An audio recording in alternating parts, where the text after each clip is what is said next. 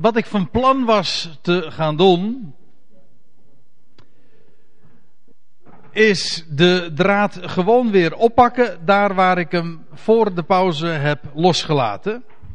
En het is min of meer toeval dat we het in, net, net voor de pauze gehad hebben over dat woord pauze. De onderbreking. Want, daar, want dat hadden we natuurlijk met elkaar nog gememoreerd. Dat de naam Paulus alles te maken heeft met pauze. Een onderbreking in de geschiedenis. Dat wil zeggen, God zet eventjes, als het ware, drukt op de stopwatch. Stop, hè, Paul.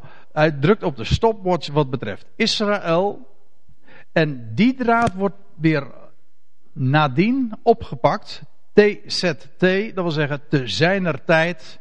En in die onderbreking is daar die boodschap van de apostel Paulus met het evangelie van de voorhuid. En wat ik vanmorgen heb verteld, en ik wil op die toer en in die lijn ook deze middagsamenkomst voortzetten. Wat ik naar voren heb gebracht is dat het kantelpunt, handelingen 13 is, daar waar Saulus Paulus wordt, daar waar het evangelie voor het eerst naar een pure heiden gaat en waar Israël op een zijspoor gezet wordt.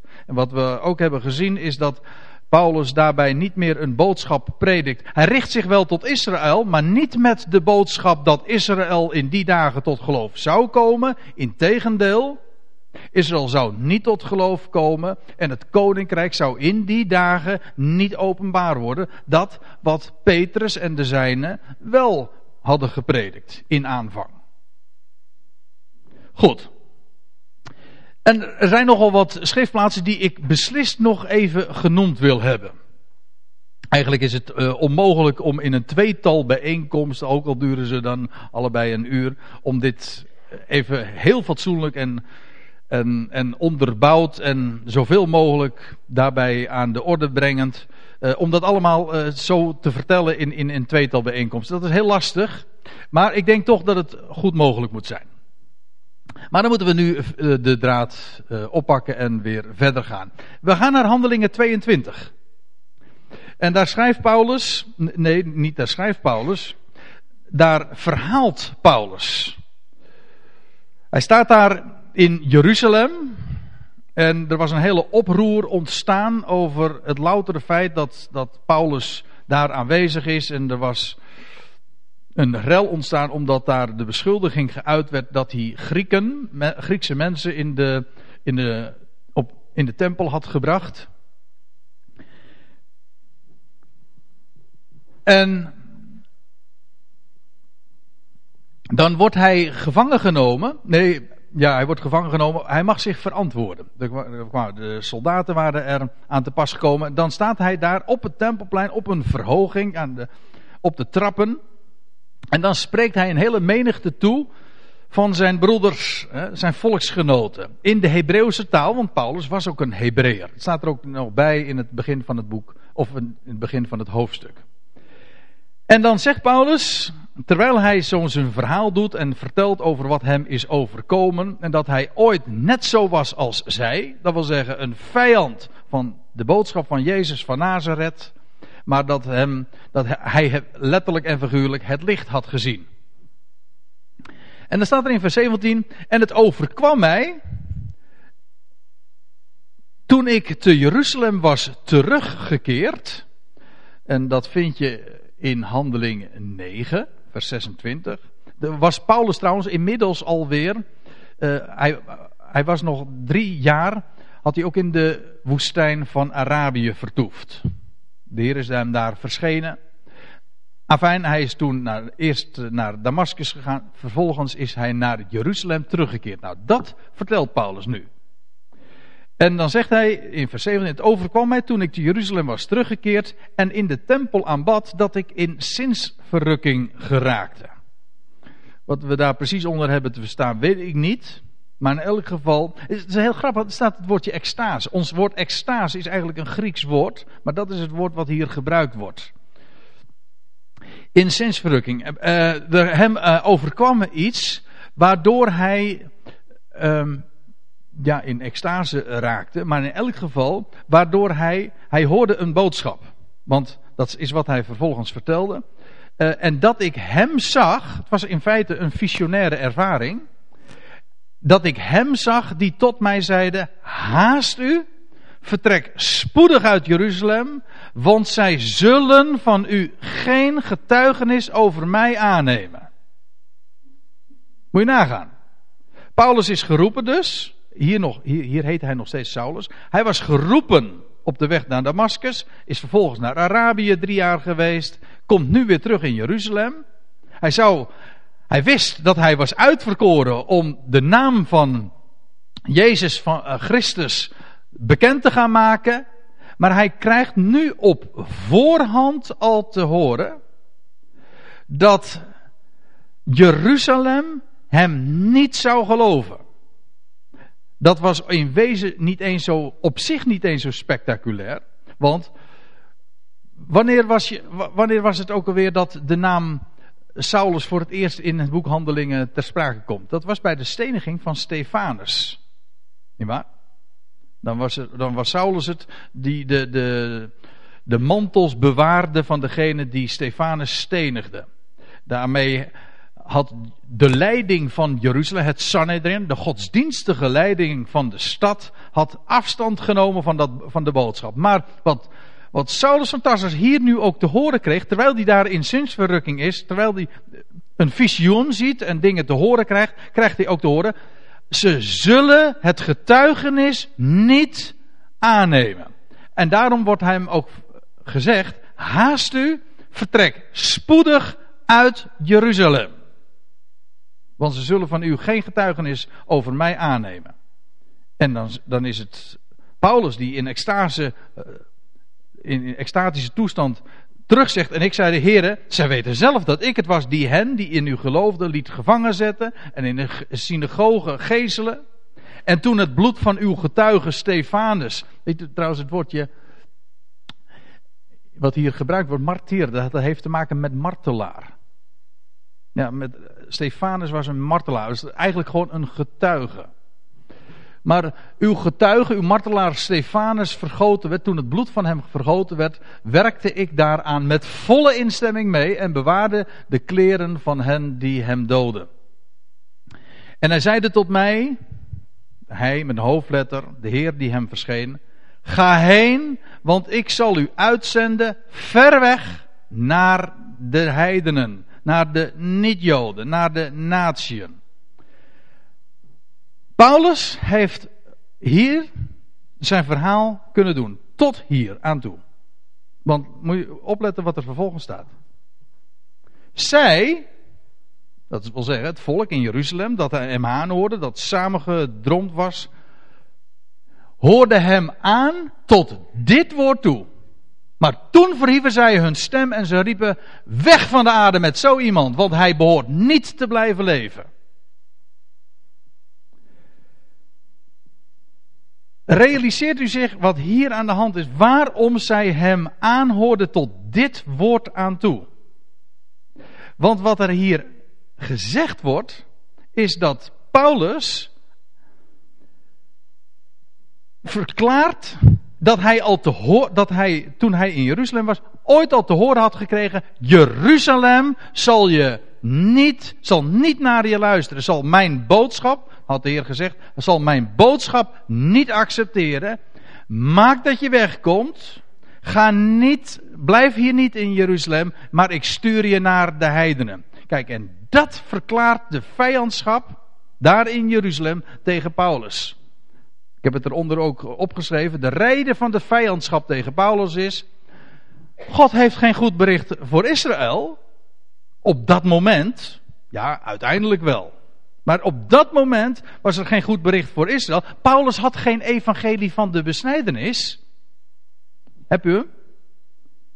Het evangelie van de besnijdenis was het goede bericht dat als jullie tot geloof komen dan, ga, dan zal de Messias terugkeren en zal zijn koninkrijk openbaar worden op deze aarde. En over de hele volkerenwereld. Dat was het goede bericht dat aan Israël gegeven werd.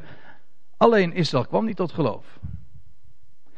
Paulus kreeg een, een heidens evangelie. Het evangelie van de voorhuid toevertrouwd. Dat betekent, Jeruzalem laat je achter je. Die gelooft niet. Ze zullen ook niet gaan geloven. Ga naar de heidenen.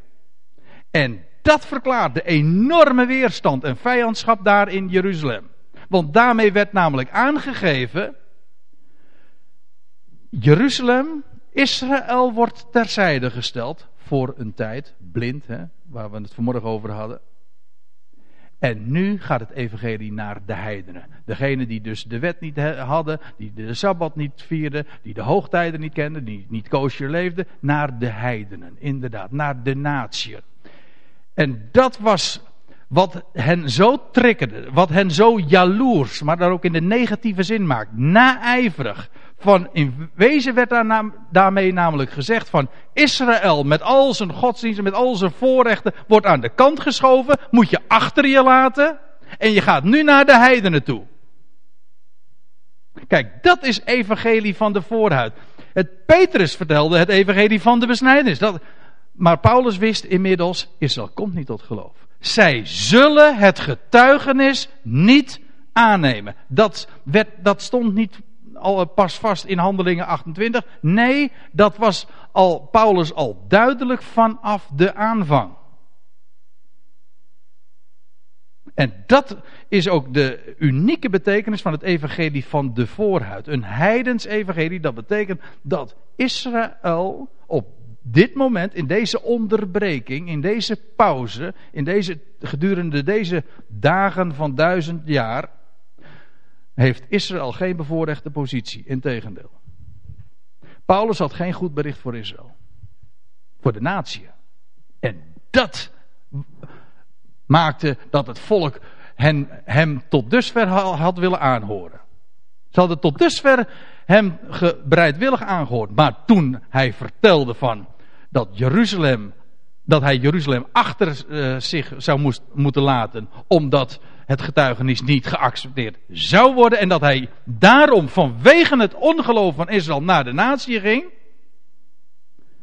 dat konden ze niet verdragen. Kijk, als hij nou nog gewoon alleen maar had verteld van nou, ik heb een boodschap, een goede eh, bericht voor Israël, maar uh, ik ga het nu ook aan de natie vertellen, dat had, hun, uh, had geen probleem geweest. Nee, dit was juist dat, het feit dat hij naar de heidenen gezonden was en gezonden werd, dat betekende dat hij Israël nu achter zich liet. Omdat Israël feitelijk ongelovig volk was en ook niet hersteld zou worden. Ja, dan kom je bij nog een ander punt. Kijk, ik vertelde al dat Paulus richt zich, die gaat als hij ergens komt, of dat nou in Thessalonica of in Berea of in Korinthe, hij ging naar de synagoge toe. Maar niet om hen te vertellen dat Israël hersteld zou worden, maar om zijn broeders naar het vlees, om enigen uit hen te redden. Dat, dat was het, de heerlijkheid van zijn bediening als apostel van de heidenen. Om enigen uit zijn, uit zijn broeders naar het vlees, om die te bereiken met het evangelie. Niet het, het gehele volk, maar enigen uit hen. En dat verklaart ook de tekenen. Want mensen, het kwam juist nog eh, gedurende de pauze, de lunchpauze, nog even aan de orde. Dat ook Paulus, daar, dat daarvan lees je in het boek Handelingen, ook wondertekenen deed. En hij heeft het ook in zijn brieven, de Korinthebrief, ook over wondertekenen. Het, het teken bijvoorbeeld van de, van de talen. 1 Korinthe, laten we het even lezen, 1 Korinthe 14. 1 Korinthe 14, dat is zo'n hoofdstuk dat gaat over het, waarin Paulus eigenlijk al aan de Corinthiërs vertelt. Van ja, dat, dat is trouwens het voorgaande hoofdstuk 1 Korinthe 13. Het hoofdstuk van geloof, hoop en liefde.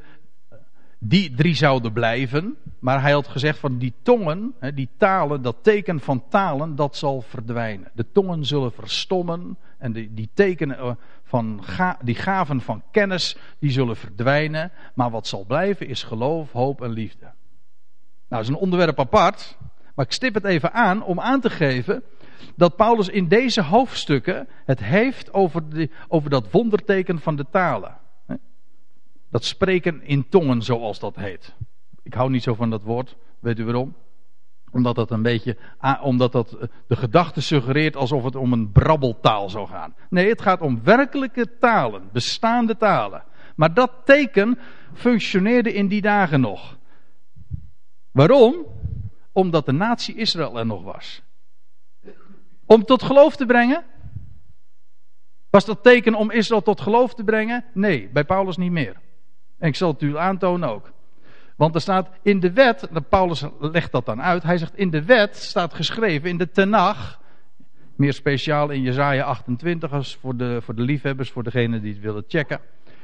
Uh, in de wet staat geschreven, door lieden van een andere taal en door lippen van vreemden, dat wil zeggen mensen die niet Hebreeuws spreken, zal ik tot dit volk, Israël, spreken.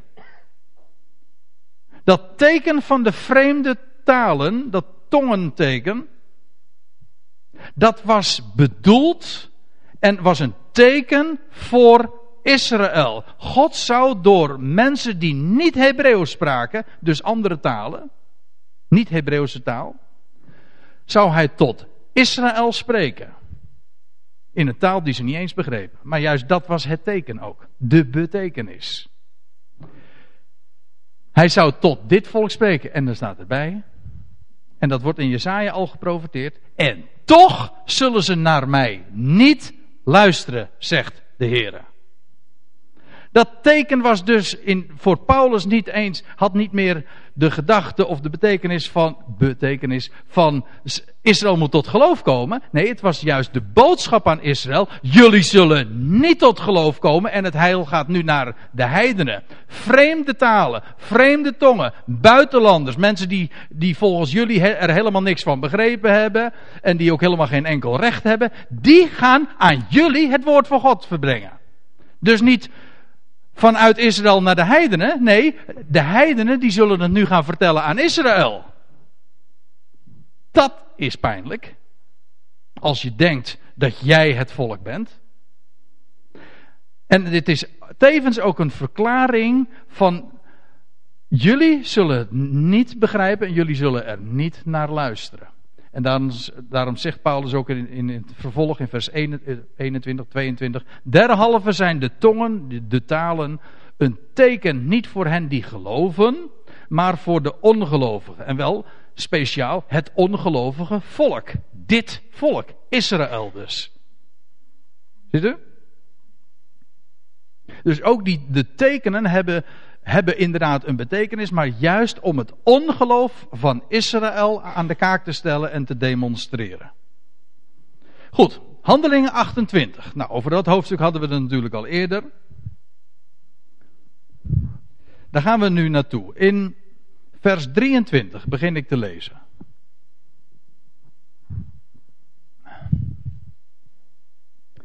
Paulus is inmiddels in Rome aangekomen hij was namelijk gevangen gezet in Jeruzalem. Dat, die hele geschiedenis begint eigenlijk al in handelingen 21, 22. Want ja, ik las uh, eerder voor dat uh, Paulus wilde aanhoren tot dat ene woord. Nou, en Paulus komt in gevangenschap terecht. Twee jaar lang is die, heeft hij gevangen gezeten in Caesarea. Nou, hij heeft gesproken voor de stadhouders, voor, voor Felix, voor Festus, koning Agrippa. Uiteindelijk is hij naar Rome gestuurd via, met de boot. Maar daar hebben we het zo meteen ook nog even over. En dan komt hij in Rome aan. Onder begeleiding van een soldaat. Hij zou voor de keizer moeten gaan verschijnen. En dan had, ook daar in Rome heeft hij weer een bespreking met de Joodse leiders. De leiders van de synagoge. Er was een grote Joodse gemeenschap in Rome. En hij had dat lees je dan in vers 23. En nadat zij een dag met hem hadden afgesproken, dat wil zeggen de leiders van de synagoge in, in, in Rome, met hem, dat is met Paulus, hadden afgesproken, kwamen verscheidenen tot hem in zijn verblijf. Wie hij met nadruk het koninkrijk Gods voorstelde. Wat is dat koninkrijk en wat is daarmee aan de hand? Ja, ja. Niet alleen maar dat het koninkrijk openbaar wordt, maar dat het zich ook zou verbergen. Pogende hen te overtuigen. Nou, dat staat er trouwens niet hoor. Dat wordt je pogen. Paulus poogde hen niet te overtuigen, hij overtuigde hen. Dat wil zeggen, hij, hij overtuigde hen, dat wil zeggen, hij legde het overtuigend bewijs aan de dag. Dat zij zich niet lieten overtuigen is wat anders, maar hij overtuigde, hij leverde het bewijs ten opzichte of aangaande Jezus uit de wet van Mozes en de profeten van de vroege morgen tot de avond aan toe. Dat was nog eens een studiedag. Dat waren niet twee keer een uurtje. Nee, dat van de vroege ochtend tot de avond aan toe heeft Paulus daar dus Bijbelstudie gegeven. En hij heeft de Torah, de Tenach, heeft hij geopend en hij heeft het allemaal laten zien. En hij heeft gewoon overtuigend het bewijs geleverd dat Jezus inderdaad de beloofde Messias is. Maar slechts uh, enkelen geloven, want dan lees je in vers 24. En sommigen gaven wel gehoor aan hetgeen gezegd werd, maar anderen bleven ongelovig. Het merendeel was, had uh, trouwens die dag al verstek laten gaan. Die, had, die geloofde sowieso niet. Maar goed, ook van degenen die daar in dat huis zijn. Sommigen gaven wel gehoor aan hetgeen gezegd werd, maar anderen bleven ongelovig. Ja, je ogen moeten er ook maar voor geopend worden. Zo is het natuurlijk ook nog eens een keer. En dan lees je dat Paulus zegt, en zonder het eens geworden te zijn, gingen zij uiteen. ja, dat is, uh, dan kun je zeggen, dat is, dat is ook niet leuk. Om, om een dag dan uh, heel duidelijk zo te bewijzen vanuit de Bijbel hoe, hoe de vork aan de steel zit. Om zo duidelijk te kunnen laten zien wat de schriften zeggen. En dan, dan toch deze reactie. Zonder het eens geworden te zijn, gingen zij uiteen. Maar Paulus had ze nog wel een mooie afscheidsboodschap voor ze. Nadat Paulus dit ene woord gesproken had, terecht heeft de Heilige Geest door de profeet Jezaja tot uw vaderen gesproken. Paulus was tegen, even tussen twee haakjes, hij was op zo'n massieve weerstand gestuurd. En het waren uiteindelijk maar een, een enkeling die geloof hechten en zich hebben laten overtuigen vanuit de schrift. En dan zegt hij als reactie erop, terecht heeft de Heilige Geest door de profeet Jezaja tot uw vaderen gesproken, zeggende, u, kunt dat teruglezen in Jezaja 6 trouwens, ga heen tot dit volk en zeg, met het gehoor zullen jullie horen, maar jullie zullen het geen zins verstaan. En ziende zult gij het zien, maar ge zult het geen zins opmerken. Want het hart van dit volk is vet geworden en hun oren zijn hardhorend geworden. En trouwens in het boekje Zaja wordt dat ook verklaard. Waarom dat zo is. Het hart was vet geworden, dat wil zeggen ze hadden zich te goed gedaan met de tradities van mensen, waardoor ze feitelijk hardhorend geworden. Ze waren feitelijk immuun geworden voor het woord van God, waarom? Door de leringen van mensen. Dat is altijd zo. Het is vergif, waardoor mensen niet meer in staat zijn te luisteren. Gewoon clean te luisteren. We, vanmorgen hadden we het er ook nog eventjes over met een, een paar mensen dat het zo moeilijk lijkt te zijn. Om gewoon te lezen wat er staat. Gewoon lezen wat er staat. Nee, weet u wat de theologie en wat leerlingen van mensen ervan maken? Die zeggen van ja, dat staat er wel, maar dat moet je anders zien. En dan wordt er een slag aangegeven, een draai aangegeven.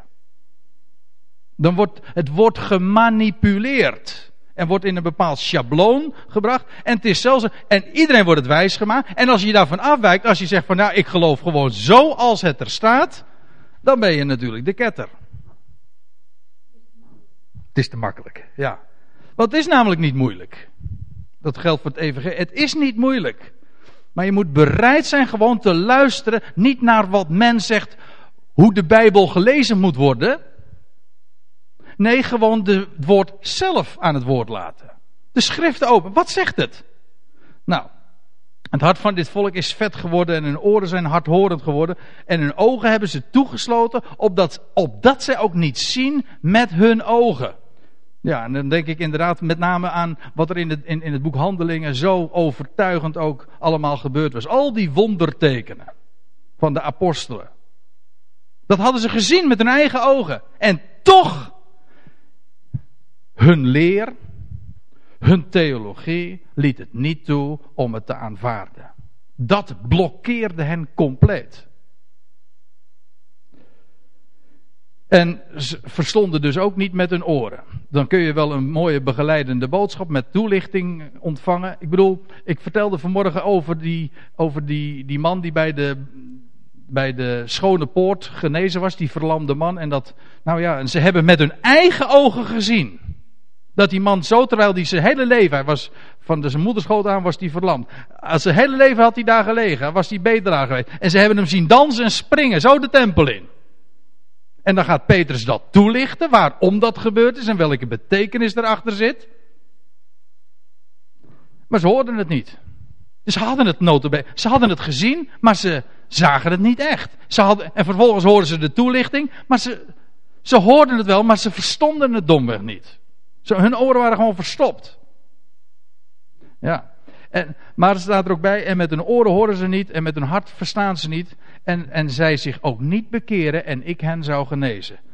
Realiseert u zich wat hier staat aan het einde van het boek Handelingen. Inmiddels zijn we dus gewoon bij het slot aangekomen. Maar dit was al, had zich al veel eerder afgetekend. De boodschap die in aanvang werd verteld. Kom tot bekering, natie Israël. Kom tot bekering, uh, gij Joden. En als jullie dat doen, dan zal de Messias terugkeren. En dan zal, en dan zal Israël genezen, zal Israël hersteld worden. Wel, we krijgen te horen in, het boek, in, in de loop van het boek en, in het, en het slot, dit is eigenlijk het slotakkoord. Het is eigenlijk een anticlimax. Israël zal zich niet bekeren. Israël geloofde het niet. En ze, zou, en ze zouden, en zij zouden zich niet bekeren. En de Heer zou hen ook niet genezen. Niet herstellen. Het herstel van Israël. Dat het grote onderwerp feitelijk van het boek Handelingen is. Weet u nog dat eh, Handelingen 1 komen de discipelen bij de Heer Jezus op de olijfberg. Heren, herstelt gij in deze tijd het koninkrijk voor Israël? Nou wel, het antwoord is duidelijk. Aan het, boek, aan het einde van het boek wordt het nog eens een keertje heel expliciet gezegd. Israël geloofde niet, is niet tot bekering gekomen. Het zal ook in deze dagen niet hersteld worden. Had ook een betekenis hoor. Want het is allemaal volgens plan verlopen. Dat vind ik nog het allermooiste. Er is niks misgegaan. Maar het is wel iets gebeurd wat men niet verwacht had. Die verachters van het woord. Ik roep even in herinnering wat ik vanmorgen al vertelde. Ze zouden zich verbazen. Ze zouden zich verwonderen over wat er wel gebeurde. En dat heeft alles te maken met die boodschap van de verborgenheid, ja. Nou, en dan zegt Paulus in vers 28, het zij u dan bekend. Dat zegt hij dan als, als laatste. Op deze, op deze studiedag, ja. Daar in Rome. Het zij u dan bekend dat dit heil Gods aan de heidenen gezonden is. Oei, dat is pijnlijk. Op, ook zij krijgen dit te horen. Dit heil dat voor jullie bestemd wordt, wordt van jullie weggenomen. Het wordt nu gezonden naar de natie, naar de heidenen. Nou, maar nou, terwijl ik het zeg, zeg ik het verkeerd. Niet helemaal goed. Want er staat namelijk niet dat aan de heidenen gezonden is. Maar het staat in de verleden tijd. Dit staat, in bijna alle vertalingen staat dit fout. Maar er staat hier heel duidelijk, niet, dit, het zij u bekend dat dit heil Gods aan de heidenen gezonden is. Het staat in de verleden tijd. Dat dit heil Gods aan de heidenen gezonden werd. In het verleden al. Dit is dus niet vanaf handelingen 28. En dit is een van de redenen waarom het zo'n misverstand is om, om de bediening van Paulus in tweeën te knippen. En te zeggen van ja, pas in handelingen 28 wordt het verhaal anders. Nee, dat heil Gods, dat werd al eer, eerder aan de heidenen gezonden. Dat is niet in handelingen 28, maar dat is al vanaf het moment dat Saulus Paulus is. Vanaf dat moment dat hij zich richt tot de heidenen, was het gezonden aan de heidenen en was het geen evangelie van de besnijdenis meer. De boodschap van bekering en herstel van Israël was niet aan de orde. Het werd gezonden. Trouwens, het is grappig, die, die, die Griekse uitdrukking die we hier vinden, die vinden we twee keer. Eén keer hier dus in Handelingen 28 en één keer in Lucas 1, vers 26. En in Lucas 1, vers 26 hebben de vertalers het wel correct weergegeven. Er staat inderdaad gezonde werd. Niet gezonde is, alsof het op dat moment gebeurde. Nee, het werd gezonde. Veel eerder al. Toen Saulus Paulus werd. Toen de stopwatch werd ingedrukt. Toen de pauze inging. En dan staat erbij, uh, ja, het zij u dan bekend dat dit heil Gods aan de heidenen gezonden werd. Ja, eerder dus al, in het verleden. Die, dat wil zeggen de heidenen, zij zullen horen. Ja. En dan denk ik, niet zien. Het heil Gods, dat werd ooit gezonden aan Israël. Zij hebben de tekenen te zien gekregen. Inmiddels is dat een afgesloten hoofdstuk. En nu gaat de boodschap naar de heidenen. Maar niet de boodschap van het koninkrijk dat openbaar wordt, dat zichtbaar wordt. Nee, er valt niks te zien. Er valt alleen wat te horen. Ik had er van de week nog een heel gesprekje over met mijn jongste zoon aan tafel. Ik weet niet of zijn oren nou gespitst worden. Toen ging het even over de vraag van ja, waarom, waarom gebeurde er nou, want ja, dat vond hij toch wel vreemd. Hij twijfelde toch wel eens een keer, want ja, hij, aan, aan, de Bijbel, want ja, in de Bijbelse tijd lees je dan gebeurden van die merkwaardige dingen. God sprak tot mensen, blinden werden genezen, lammen die konden ineens lopen, nou, dat soort dingen. Waarom gebeurt dat nu niet? Waarom zien we die dingen niet? Nou, en toen kregen we het er ook over, uh, is niet in. Dat, ja, hij neemt me waarschijnlijk niet in dank af, maar goed, dat hoor ik straks wel weer. Ja, God verbergt zich vandaag. En dat had hij ook van tevoren aangekondigd. Hij verbergt zich. Deze tijdsperiode waarin wij nu leven, heet ook de bedeling of de huishouding van de verborgenheid. God verbergt zich, het koninkrijk is verborgen, de koning is verborgen. Hij laat wel van zich horen, jazeker, maar hij laat zich niet zien. Dat is typerend voor deze tijd. Het heil Gods, dat ooit gepredikt en ook zichtbaar gemanifesteerd was gedurende de handelingentijd ten behoeve van Israël, dat is nu naar de heidenen gezonden en die zullen horen. Horen. Niet zien, want het is Daarmee is namelijk de, de, de bedeling, de huishouding waar we nu al in leven, getypeerd. Niet zien, horen. Geloof. Ja. Nou. Dan gaan we tenslotte nog één geschiedenis waarin ik dat ook graag wil illustreren. En dat vinden we in Handelingen 27. Dat is een heel lang hoofdstuk. En het, we hebben al een keer eerder maar dat is alweer misschien een jaar of anderhalf jaar geleden, daar bij dat hoofdstuk wat uitgebreider stilgestaan. Maar ik noem het nu nog een keer. Ik, eh, ik roep het in uw herinnering op. Waarom? Omdat het namelijk een schitterende illustratie is van, van de dingen waar we het nu over hebben. Het thema van het boek Handelingen is, Here, herstelt gij in deze tijd het koninkrijk voor Israël? Antwoord, ja, Tenzij Israël, dat wil zeggen, mits Israël zich bekeert. Israël bekeert zich niet en dan roept God Saulus van Tarsus in het buitenland. Ook al zo typerend. Te midden van de heidenen. En dan gaat de in. De pauze breekt aan. Israël wordt op een zijspoor gezet. Jeruzalem moet Paulus achterlaten. En nou richt hij zich tot de heidenen. Hij heeft een geweldige boodschap voor, voor de natie en de verzoening van de wereld. Maar voor Israël valt het doek tijdelijk. Ja, valt met recht het doek, want ze kunnen niks meer zien. En daarvan, dat wordt zo. Je vindt dat niet alleen expliciet dat dat allemaal zo uitgelegd wordt, maar zelfs de geschiedenis, en de, de meeste mensen gaan eraan voorbij. Dat vind ik, daarom vind ik het zo mooi om daarop te attenderen het, zo, het is zo mooi om te laten zien dat al die geschiedenissen die we aantreffen een betekenis hebben. Die, die, bijvoorbeeld dat Paulus naar Rome gaat. Per boot. Ja, dat was een hele onstuimige reis. Maar waarom wordt dat zo uitgebreid verhaald? Omdat het zo illustratief is voor wat er in dat boek Handelingen naar voren gebracht wordt. Het is gewoon een plaatje. Het is gewoon een strip waarbij je, waarbij je gewoon ziet uitgebeeld dat wat al uitgelegd was. Het is een uitbeelding van dat wat al verteld was. En die hele geschiedenis van de schipbreuk, ja, dat is een mooi verhaal hoor. Heel spannend verhaal ook, dat, dat Paulus dus op die boot terechtkomt. En dan waarschuwt hij hen. Ja, hij komt op. Ik moet eventjes in kort het verhaal vertellen. Zal ik straks wat over de betekenis nog zeggen. Maar kijk, Paulus komt daar eh, op een boot, een graanschip uit Alexandrië.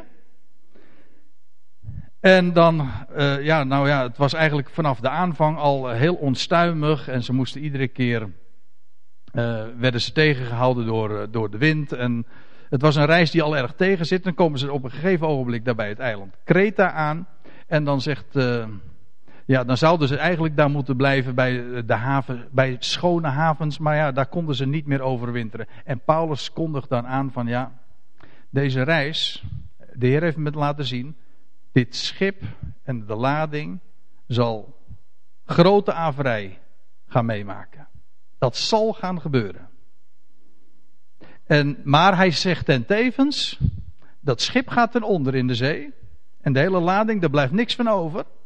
Maar jullie allemaal, al die de hele bemanning, al die 276 man, jullie zullen allemaal behouden aankomen. Dus een slecht bericht voor die, voor die boot en voor de lading, maar een geweldig goed bericht voor die hele bemanning. Terwijl ik dat er zo vertel, is, zie je daarmee geïllustreerd precies wat ik u vandaag ook vertel. Namelijk waar het in het boek Handelingen over gaat. Wat Paulus' boodschap is voor Israël. Eventjes focussen op dat, dat graanschip uit Alexandrië. Dat is heel, heel typerend al. Hè? Het was een graanschip uit Alexandrië. Graan in de Bijbel staat voor het woord. Ja, het woord. De, de, de korenaar die in de aarde valt, weet u wel. Brood. Nou, Israël, het graanschip uit Alexandrië, dat wijst, verwijst naar Israël dat vanuit Egypte geroepen was. Alexandrië ligt in Egypte. Die, dat kreeg de woorden Gods toevertrouwd. dat graanschip is een uitbeelding van Israël. En de lading, dat graan, is een uitbeelding van de woorden Gods. Ja, en ze kwam uit Alexandrië, zoals Israël ook ooit uit Egypte geboren is. En als ik het zo zeg, dan zeg ik het helemaal bijbels. Want wist u dat dat zo letterlijk ook in de profeten genoemd wordt? Dat Israël als uh, geboren is uit de moeder Egypte. Heel mooi verhaal. Alleen dat, dan lees je dat de profeet er nog bij zegt, ik zeg het even tussen twee haakjes hoor, dat de navelstreng niet was doorgeknipt. Israël bleef maar verlangen naar de, de, naar het voedsel van Egypte. Ja, de vleespotten en de komkommers, hoe was het ook alweer? Van Egypte. Ja, nou daar zat nog wat meer achter, maar eh, laten we het eventjes hierbij houden. Want uh, krijgt al genoeg te horen. Hè. Dat graanschip uit Alexandrië is een uitbeelding van Israël dat vanuit Egypte geroepen was en dat de woorden van God toevertrouwd kreeg. Pardon. Maar de tijd van behouden vaart was al verstreken. Dat lees je. Het, er staat er nog bij, namelijk, lees het maar na in Handelingen 27. Ze konden al niet eens meer overwinteren, want de, haven was niet geschikt om daar te blijven. Maar ze konden eigenlijk ook niet verder, want vanaf uh, na de vaste, vanaf half september, zou, uh, voer men niet meer op de Middellandse Zee. Zeker niet een vrachtschip. Er, staat er in vers 7, 8 of zo, staat erbij in Handelingen 27. De, de vasten, dat wil zeggen de grote verzoendag, Yom Kippur was al voorbij. Na Yom Kippur moet je niet meer daar je op de vaart bevinden, uh, begeven. De tijd van een behouden vaart was al verstreken. Dat wordt erbij gezegd. Is ook zo typerend, want Israëls deadline is bij, zo, bij Paulus aantreden, zodra Saulus Paulus is geworden, sinds Saulus geroepen is, is de deadline voorbij. He, met recht. Yom Kippur, de grote verzoendag voor Israël. Dat is voorbij. Die zal nu op dit moment niet gaan aanbreken. U zegt ja, volgend jaar is het weer Yom Kippur. Ja, dat is waar, ja. Dan komt het alsnog. Yom Kippur komt wel weer terug. Maar nu, in die tijd was het zo, de tijd voor Israël was verstreken. Israël, dat bedoel ik te zeggen, kon zich niet meer bekeren. En dat is wat Paulus aan Israël ook vertelt. En als hij, iedere keer als hij in de synagoge komt, dan zegt hij van ja, dat is verstreken. En hij, wat hij eigenlijk tegen de Joden in de synagoge vertelde, dat was een heidense evangelie. En daar had Paulus zoveel problemen mee. Overal. Want dat wekte zoveel nijd, zoveel naijver, zoveel jaloezie op. Maar Paulus zegt, ja, maar juist daarom is hij ook naar de heidenen gegaan. Om, om enige uit hen tot naijver op te wekken. Goed, de tijd van behouden vaart was verstreken. Ja, en dan zegt Paulus, wat doet Paulus daar op die boot, op dat graanschip? Dat was een, een kolossaal schip voor die dagen geweest hoor. Want ik zei al, er, was, er was, bevond zich 276 man op, de, op die boot. Maar Paulus lees je dan, die voorzegt dat het schip en de lading grote averij zal oplopen. De Heer had hem dat bekendgemaakt en hij vertelt dat. Nou, ik zou haar zeggen, nu inmiddels kunt u in feite het plaatje zelf verder inkleuren. Want het is nou niet zo moeilijk meer. Paulus voorzegt namelijk dat Israël en haar bagage, dat wil zeggen dat wat ze had meegekregen, haar voorrechten, dat zou ten onder gaan, ja met recht, in de zee, in de Volkerenzee. Paulus had een slecht bericht voor die boot en voor de lading. Hij zegt dat gaat ten onder. En inderdaad, dat is ook gebeurd. Israël kwam niet tot geloof. En Israël, sterker nog, het zou verdwijnen. En een aantal jaren later verdween Israël ook inderdaad van de kaart. De Joodse natie was voorbij. Jeruzalem verwoest. De tempel in vlammen opgegaan. En de volk en de Joden de, zijn verstrooid onder alle volkeren. Ten onder gegaan in de Volkerenzee. Dat had Paulus vanaf de aanvang al gezegd. Zo zal het gaan. Maar, en dat is dan het laatste waar ik uh, op wil wijzen. Paulus' goede bericht was. Alle zullen behouden aankomen. En dat is ook zo typerend. Terwijl ik, terwijl ik dit zo naar, naar voren breng, dit, dit plaatje in Handelingen 27, die scheepsreis en die, die schipbreuk. Dat is een, schitterende illustratie van waar het in het boek Handelingen om gaat. Ja. En hoe dramatisch het ook mag zijn voor Israël. En hoe dramatisch het ook afgelopen is met Israël. Israël geloofde niet en heeft de boodschap afgewezen. Tot op de dag van vandaag. Totdat de Heer hun ogen weer gaat openen. Ze zullen voor een tijd lang blind zijn, ja. Maar niet voor altijd. Maar in die tijd, hoe is, is Israël ook in diezelfde eeuw nog, in het jaar 70, is Israël ten onder gegaan. Dat was het slechte bericht voor de besnijdenis, voor Israël. Maar dat was slechts de bodem van waar het goede bericht juist op gebaseerd is. Hun verwerping, dat is de verzoening van de wereld. En dat is de blijde boodschap die Paulus stad en land lang, uh, eigenlijk op alle werelddelen. Dat wil zeggen, hij is in Europa geweest, hij is in Azië geweest. Hij heeft, in, hij heeft deze boodschap van de verzoening der wereld overal verkondigd. De redder van alle mensen. Alle zullen behouden aankomen. Zonder enige mensenhulp. Die goddelijke garantie had hij ontvangen. Nou, dat is precies de boodschap die hij mocht brengen. Dat is het evangelie waar het allemaal om gaat, beste mensen. Een versmade boodschap tot op de dag van vandaag. Ook voor, nee, ook juist voor godsdienstige mensen. Het is de beste boodschap die je kan hebben. Dat je kan, tegen iedereen kan vertellen. God is jouw redder. Wie je ook bent, of je het nou gelooft of niet. Maar God is jouw redder. De prijs is voor jou betaald. Je bent van Hem. Je bent voor zijn rekening. Hij gaat alle dingen wel maken. Puur om niet. Dat is, toch, dat is werkelijk een blijde boodschap. En ik zou zo zeggen, als je het kent, ja, waarom, heeft de Heer, waarom heeft de Heer je nou uitgekozen dat je dit nu al mag weten? Nou, gewoon om andere mensen dit ook te vertellen. Ja, het, het is een goed bericht, maar wat betekent een goed bericht? Een, bericht wil zeggen dat je, het is iets om door te geven. Het is goed nieuws. En mensen snakken er ook naar. Een goed bericht. We hadden het er al eerder vandaag over. Er wordt zoveel slecht nieuws over je heen gestort. En je hoeft de krant maar op te slaan of je journaal uh, aan te zetten op de televisie. En naast alles wat je sowieso al te horen krijgt. Zoveel deprimerende verhalen. En als je afgaat op wat je ziet, nou daar word je niet vrolijk van hoor. En wat je meemaakt, misschien in je leven, privé. Nee, weet u wat werkelijk, weet u wat goed bericht is? Dat is dat er een God is die van deze hele wereld houdt. Wie je ook bent. En die alles tot een goed einde gaat brengen. Puur om niets. Dat is het evangelie. Dat is het goede bericht. Dat is wat Paulus heeft verteld. Los van de natie Israël.